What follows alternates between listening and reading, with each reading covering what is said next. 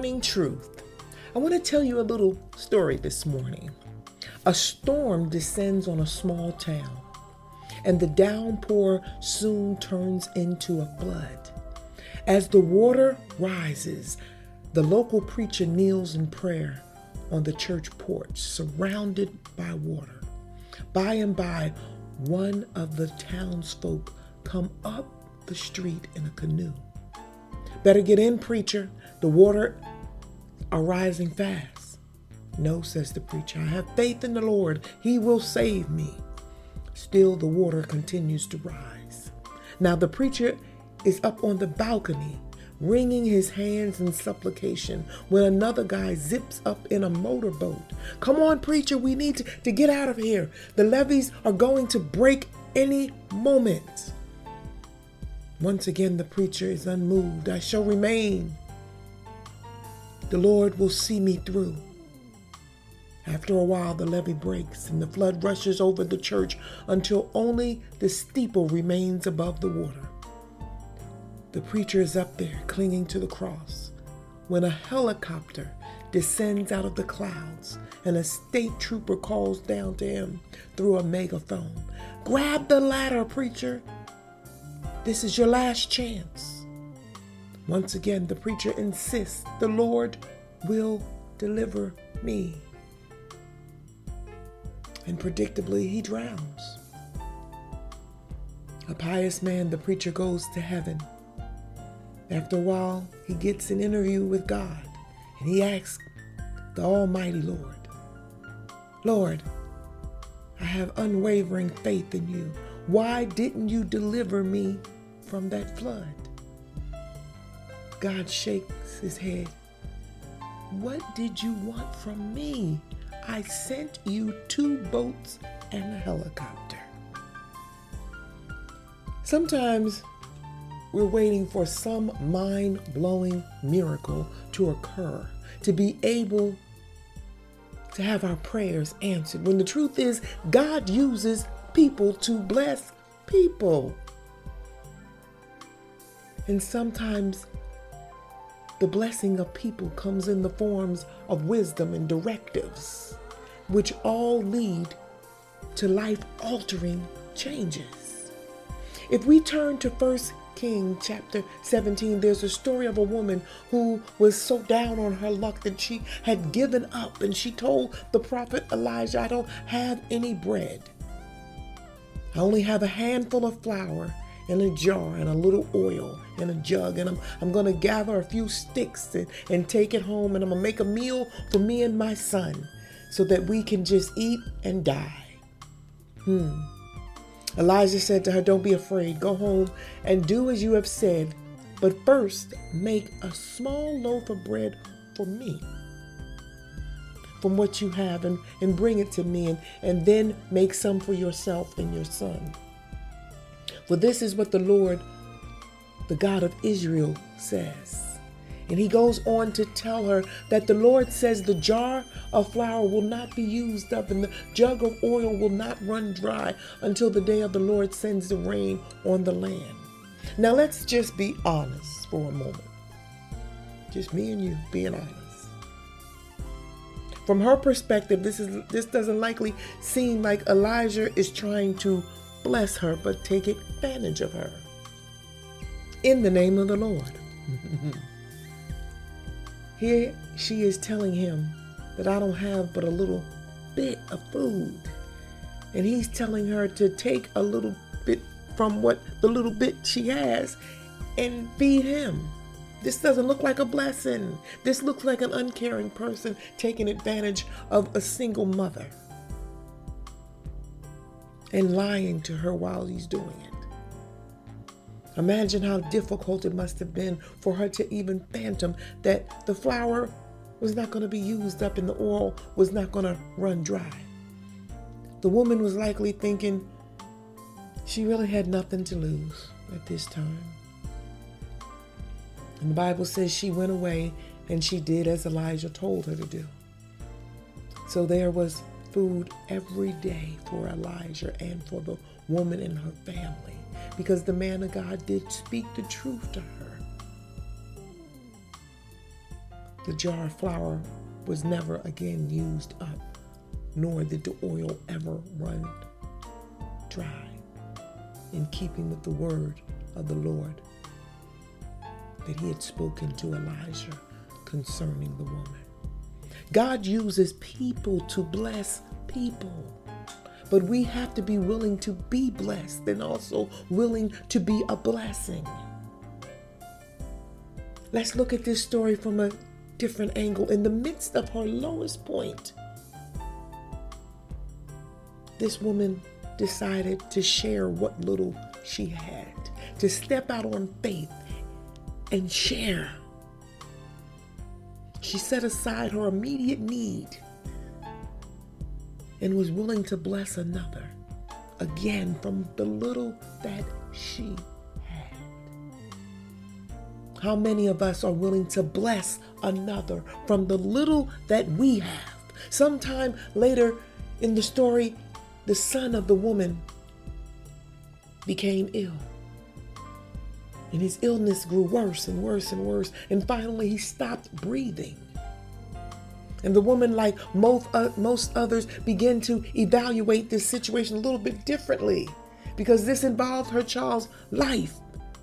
And the woman got angry with Elijah, thinking this must all be a setup. Did you come to remind me of my sin and kill my son?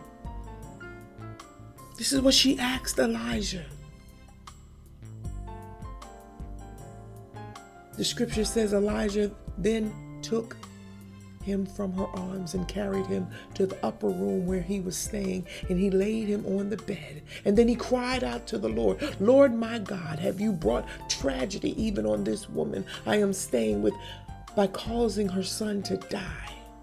The scripture says, Then Elijah stretched himself out over the boy three times and cried to the Lord, Lord my God, let this boy's life return to him. Many of you don't understand why Elijah laid on the boy as he prayed. By laying himself on the boy, this was a symbolic gesture that he was willing to transfer the illness from the child's body to his own. But why? Because the woman, in her lowest, was willing to be a blessing to him. Scripture says the Lord heard Elijah's cry and the boy's life returned to him, and he lived. Elijah picked the child up and carried him down from the room into the house, and he gave him to his mother and said, Look, your son is alive.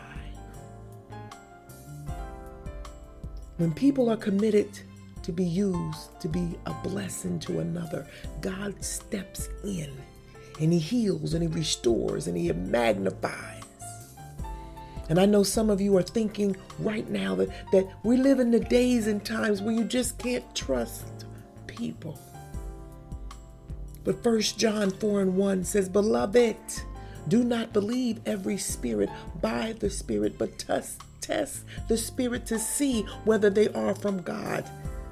And in order to effectively test a spirit, your spirit must not be consumed with selfishness, greed, or absent of faith in God. Notice the woman had very little. Her plan was to eat and wait to die. Most of us would have sent Elijah on his way. Most of us would have thought selfishly and wanted to just hold on to the little bit that we had. But her mindset was likely, I have nothing to lose at this point. Always be mindful that God will not send someone to bless you that will excel your demise. The woman was willing to feed and bless another. And because her heart towards another was one that was willing to be a blessing. God replenished what she had. Just imagine what would have happened if the woman would have selfishly focused on her needs and her needs alone and wasn't open to feeding another out of the little that she had. Elijah would have turned and left her house and not been present when her son became ill. When people are committed to being used to bless another, God steps in. Hebrews 13 and 2 tells us, Forget not to show love and kindness to strangers, for thereby some have entertained angels unaware. Look for blessings to come through the people that God puts in your path. And at the same time, make yourself available to be a blessing to another. Remember, when you start your day with truth, blessings throughout the remainder of the day is inevitable.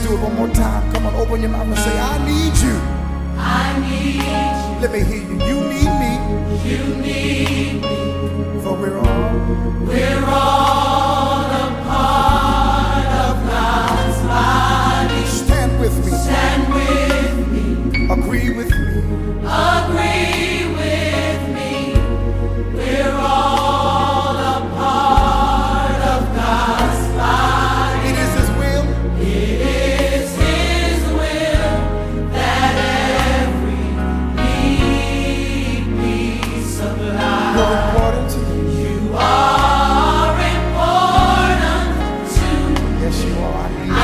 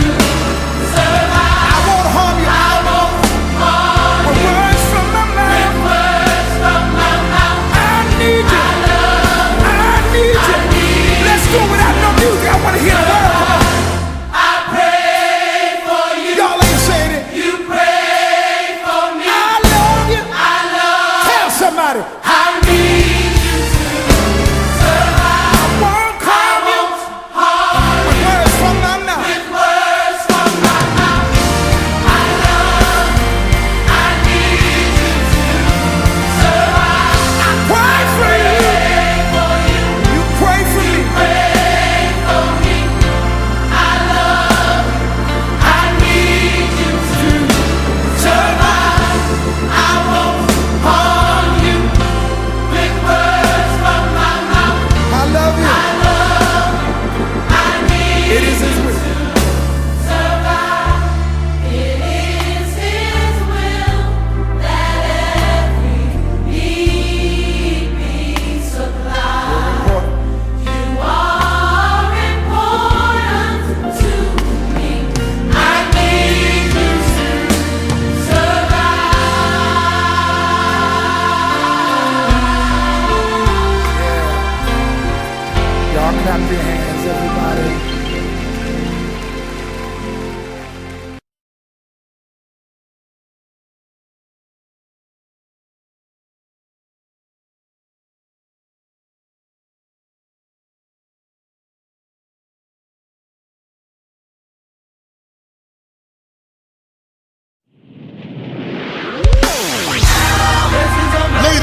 gentlemen, this is not a drill.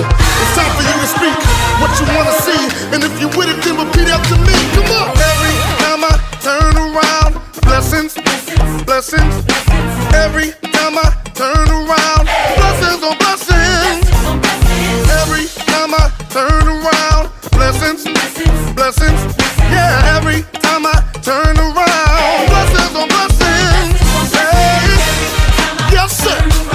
blessings, blessings, blessings. blessings.